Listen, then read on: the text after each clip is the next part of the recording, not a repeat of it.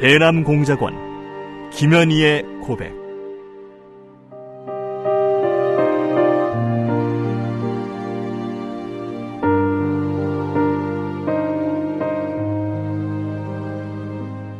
나는 김정일의 친필 지시로 1988년 남조선에서 열리는 서울 올림픽을 파괴할 때 대한 공작 임무를 받고 100여 명의 남조선 노동자들이 탔던 비행기를 공중에서 폭파시켰다.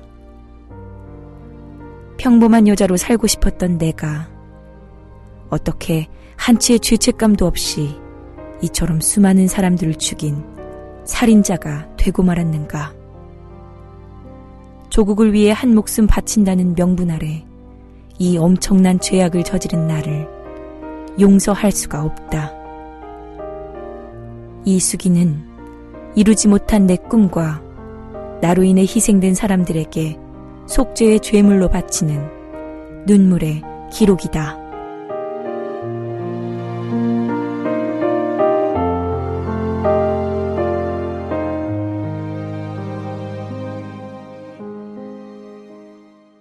눈물의 고백 스물다섯 번째 두 시간 이상 백화점 안과 밖을 누비고 다녔는데도 김 선생이 나타나지 않자 나는 별 생각이 다 들었다. 어디서 쓰러진 게 아닐까?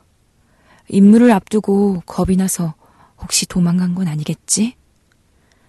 현지 경찰에게 정체가 드러나서 내게 신호할 틈도 없이 붙잡혀간 건 아닐까? 방정맞은 상상을 할수록 애간장이 탔다. 이 일을 어찌해야 좋을지 눈앞이 캄캄했다. 하, 이놈의 속내이는 괜히 사느라고. 나는 손에 쥔 속내이를 내던지고 싶었다. 너무 지치고 당황스러워서 더 이상 걷기도 힘들었다. 아, 이러고 있을 게 아니라 우선 호텔로 돌아가서 대사관에 연락을 하든 다시 찾든 대책을 세워야겠다. 나는 정신을 가다듬고 호텔로 발길을 돌렸다. 일이 여기에서 이렇게 빗나가리라고는 예기치 못했었다. 혼자 호텔로 터덜터덜 걸어오면서 앞으로는 어떻게 해야 하나. 혼자서라도 임무 수행은 해야겠지 생각하니 밉상만 떨던 김 선생이 소중한 존재로 여겨졌다. 호텔 방문을 여는데 손이 떨려 열쇠가 잘 들어가지를 않았다. 그런데 문이 안에서 열리면서 김 선생이 거기 서 있는 게 아닌가. 반갑기도 했지만 그 순간 화가 머리 끝까지 치밀어 자제하지 못하고 들어서자마자 소리를 질러댔다. 아니, 이럴 수가 있습니까? 나는 지금까지 백화점 안팎을 온통 누비고 다니면서 얼마나 찾았는데. 걱정하느라고 10년 감수했단 말이에요. 김 선생은 내가 화를 내며 소리를 지르는데도 그저 빙긋이 웃었다. 하여튼 앉아서 씻기 전에 이 소세지 빵이나 먹자. 나는 참으로 어처구니가 없었다. 여태 속이 새까맣게 탈 정도로 찾아다녔는데 글쎄 소세지 빵을 사올 정도로 무사태평이니 할 말이 막혔다.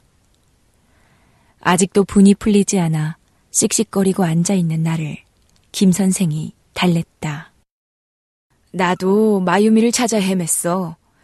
그러다가 마유미 같이 총명한 여성이면 혼자 능히 호텔을 찾아오겠지 하고 믿으면서 돌아오는데 따끈한 소세지 빵을 팔길래 사왔지. 점심 안 먹었잖아. 자, 어서 들어. 다 식겠다.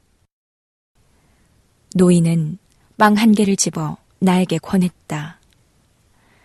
가만히 생각해 보니 내게도 잘못이 있는데 화만 내고 있기가 멋쩍어 이 일은 곧 풀려버렸다.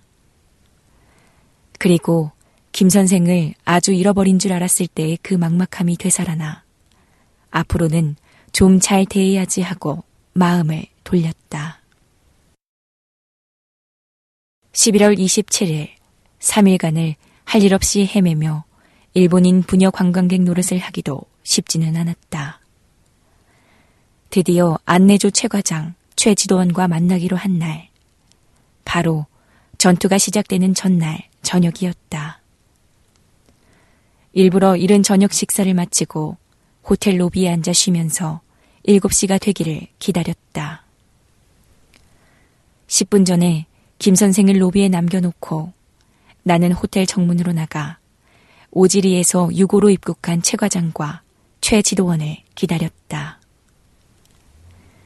밖은 캄캄한 가운데 비가 내리고 있었다.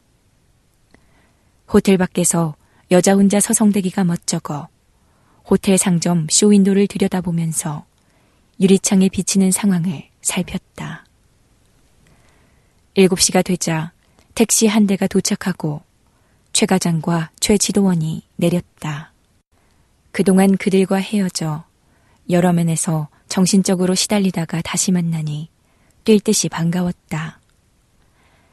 그들을 김 선생이 기다리는 호텔 로비로 안내하여 우리는 함께 811호실로 올라갔다. 도청 장치에 대비하기 위해 텔레비전을 크게 틀어놓은 뒤 최 과장은 제일 먼저 김 선생의 건강부터 물었다. 어떻게 몸은 괜찮습니까? 별 지장 없었나요? 각별히 건강 조심하시오. 알겠소. 노정 계획에는 아직까지 별다른 변동은 없었습니까?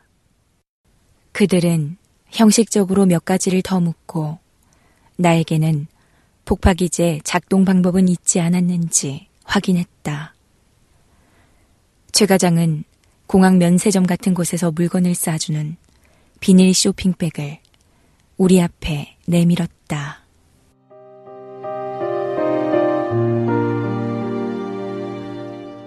대남공작원 김현희의 고백, 랑독의 박수연이었습니다.